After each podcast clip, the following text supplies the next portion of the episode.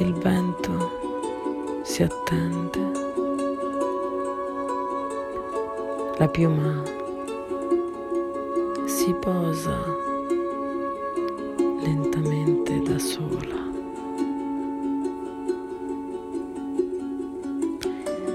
Un soffio la scuote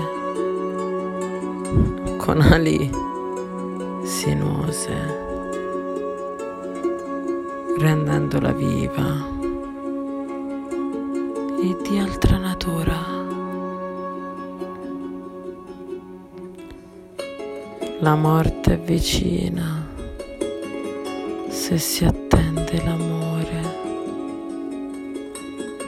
perché appena trovato ne puoi essere privato.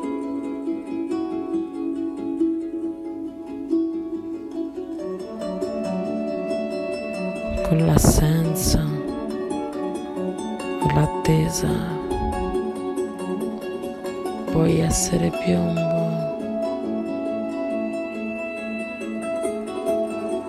La piuma è sposa